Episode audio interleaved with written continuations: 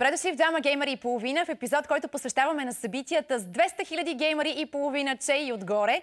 Предвид, че централна тема в телевизионния ни епизод беше Gamescom 2022, съвсем резонно е да се запитаме каква е ролята на живите събития за едно, да си го кажем, направо дигитално хоби. Влади и Дес са при мен и с тях ще си говорим за а, събитията, които се провеждат а, на живо, за геймърските събития.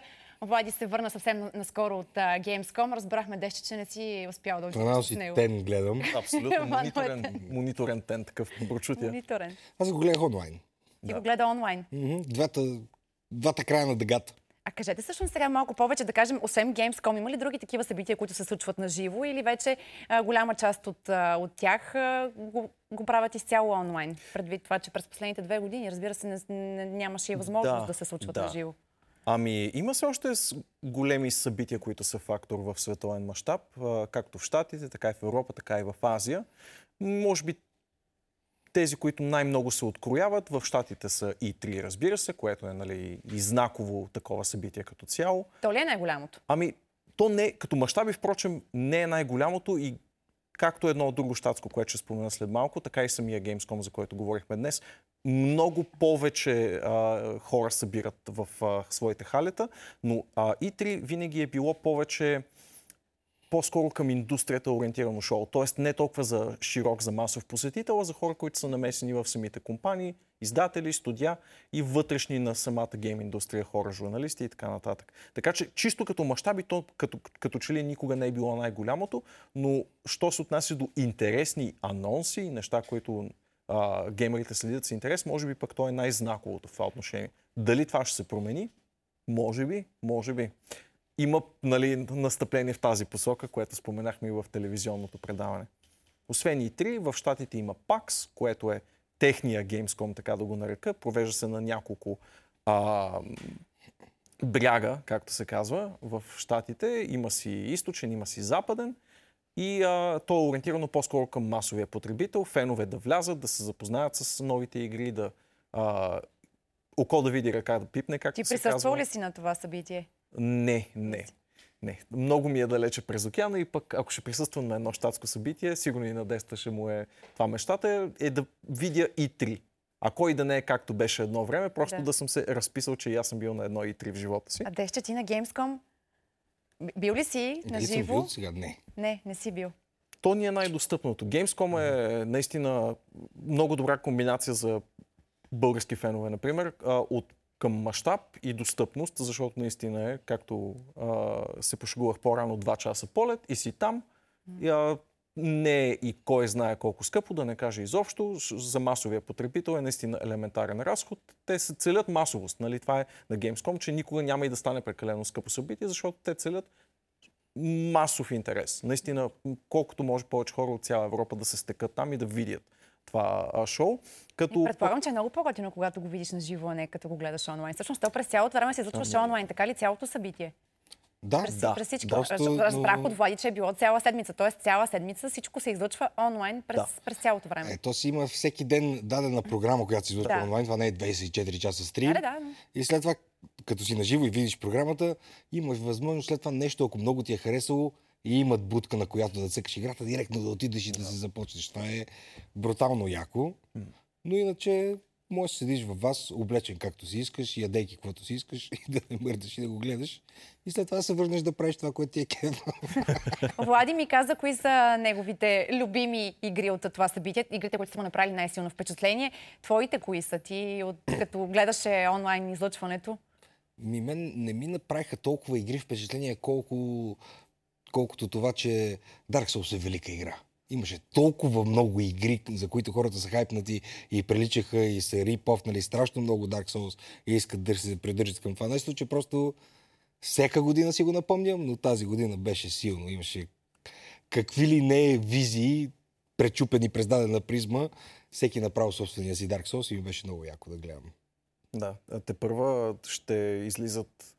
Нали, те имаше няколко опита, разбира се, за игри, които ползват същата формула, тази Souls формула, за която споменава Дест, а, но категорично и на Gamescom и в идващите няколко години ще видим още трактовки на тази тема. Все пак вече по-обиграни студия ще изкарат своите визии за такъв тип геймплей, който е много специфичен сам по себе си. Нали? Той се вписва до някъде в един шаблон на екшен RPG-тата, но има си специфичен почерк, който си заслужава свой собствен жанр.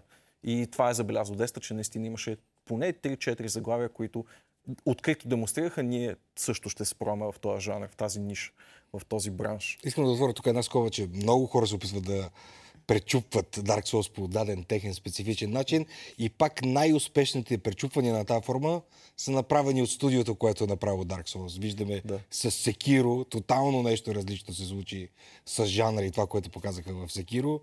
И... Bloodborne по същия начин. Bloodborne. Минутка мълчание. Защото... Просто, да, Bloodborne не е игра, която да имам 300 часа на нея. Тя е ексклюзив все още, така че... Да. Ето преди малко се изпитвахте на ексклюзиви. Bloodborne можеше спокойно да присъства в този списък да. като един подводен камък, но ти сложих нещо, което мислех, че е по-очевидно. съм си останал само, с Само така си мислиш обаче ти. да. Влади, кажи още някоя игра, която ти е направила впечатление. Някоя инди игра, някоя инди заглавие. А, някоя инди заглавие. Ами, аз загаднах, че ще каним българите от Хемимонт, но те имаха демонстрация на едно заглавие, което вече бяха демонстрирали веднъж и uh, Jagged Alliance, нали, малко по-сложно за запомняне име, също беше част от демонстрациите на тази годишния Gamescom, като интересното в случая е, че Хемимонт... Това е на българското студио. Да.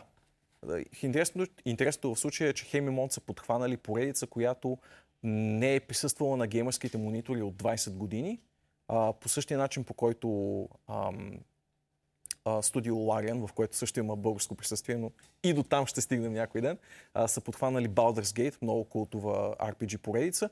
А, от своя страна пък Хемимонт са подхванали Jagged Alliance, което е тактическа поредица от далечното минало, която също има много а, такава култов статус, а, отлежала слава и това е много ам, амбициозна цел, като се замисли човек. Да върнеш, да изтупаш една поредица от прахта, която е седяла толкова много време и все пак да се заиграваш с носталгията на феновете, които ще бъдат много придривчиви към това, което си направил, защото наистина засягаш някаква светиния от далечното минало. Това е много труден и много сложен за угаждане на феновете проект и ще ми е много интересно да видя какво ще излезе от него. Пък и това е тактическа игра, която се играе бавно и изисква много мислене и концентрация и на 5, на, не на всеки 5 секунди някой вика Супер яко бе, това е супер яко, нати столя! Също тип всички други цветни игри, които те бомбандират с супер много информация.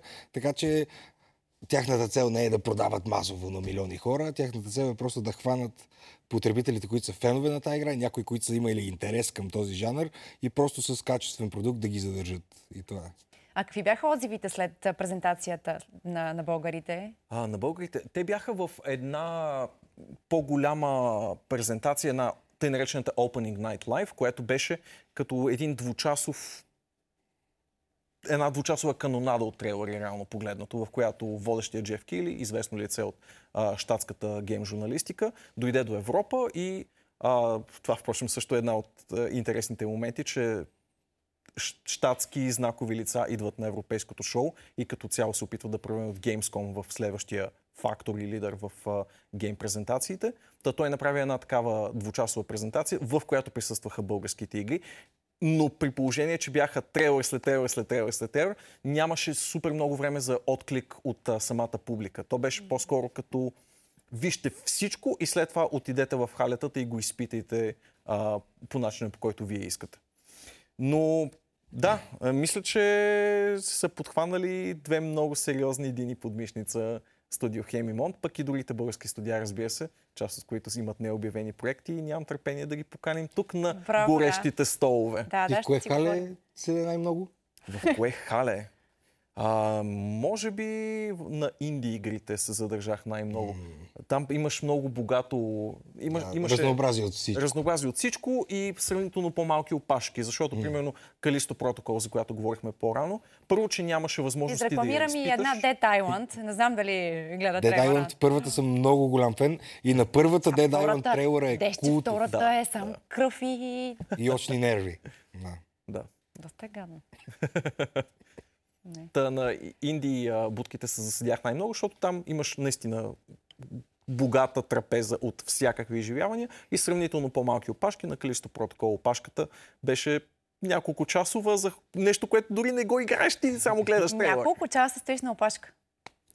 На Gamescom 2019 имаше а, будка на злополучната в последствие Cyberpunk игра, където ам, бяха разграфили, както на летище, например, биха направили. Ето, от тук до, докато стигнеш, им остават еди колко си минути. И те, които преминават в часове, а, опашката беше разграфена до остават ти 4 часа докато стигнеш и след това опашката се завърташе още 4 пъти. Е, не. Е, как е възможно хората въобще да имат търпение да разстоят... след това един час си поставя. да, да. А, да, това е нали, отделна тема, която Трябва ще да си много си заклет, поговорим. фен, според мен, за да стоиш на тази опашка там с часове и то само за да видиш трейлърче и да имаш някаква кратка демонстрация, евентуално. Има нещо такова. Да. Ама готино събитие си е, според мен, за всички геймери. Разбирам обаче, че някои компании избират да правят индивидуални презентации, да не участват на такива събития. Кое е по-удачно според вас? Къде е... Според зависи от компанията. Тези отделни събития, едно от тях е BlizzCon. Blizzard са гигант в индустрията и те използват тяхното събитие заедно да направят и турнири, големи турнири по игрите, които те са направили, така че е голямо шоу да присъстваш на BlizzCon от преди 10 години, примерно. Но след това, в следващите може то да е очакваш само някакъв за шок да техните те си удари. игри от, на тяхното си студио, така ли? Да, Да, да, тяхното те си студио и те казват, примерно, е, ще видим Diablo 4, а, Тоест, по- по-удачно е малките студия имат смисъл да отидат на, на Gamescom, за да се представят на Факт. широката аудитория, докато големите студия нямат нужда Могат да си позволят. могат да, Да, си позволят индивидуална презентация, колкото Може да приковеш геймърското внимание. До някои биха казали и по-ефективно, ако си индивидуален, а не в общия кюб. Нали, а, това е по-скоро в а, техен превес. Нали, това благодетелства най-вече отделните компании, не толкова потребителите, защото ако пък всички се представят на едно и също място, може да имаш по-трезва преценка за това кой се е представил по-добре. Едно от а, култовите така преживявания на някогашното E3, защото мисля, че това просто няма вече да се случва, е тъй нареченото състезание Кой спечели E3, когато всички се събираха на едно място. В крайна сметка имаше едно такова като фенско състезание, кой според вас се е представил най-добре, имаше загубили, имаше и победители, което беше готино, но имаше гъдът, нали така, кой се е представил най-добре на самите презентации, но това е едно все по-губещо се усещане, защото и Nintendo, Nintendo като че ли първи се усетиха, мисля, че те се отцепиха първи и решиха, ние ще си имаме на наша си презентация, настрани от всички останали. И после, постепенно, постепенно всички големи едри риби си казаха ми, защо и ние да се състезаваме за внимание, като може да си изберем произволна дата в календара, надалече от всички други и да приковем за там час и половина общото внимание, колкото е необходимо реално погледнато, за да си покажем новите продукти. Но това съревнование, това на- наистина готино геймърско усещане, че е дошла геймърската коледа и че всички са на едно място и че може да си избереш кой се представил най-яко и нали, да се шегувате помежду си, да се а, жегвате помежду си. Това се губи, за съжаление, от а, тези разбивки на презентациите. И отделно това, че вече я е онлайн, я има нещо на живо.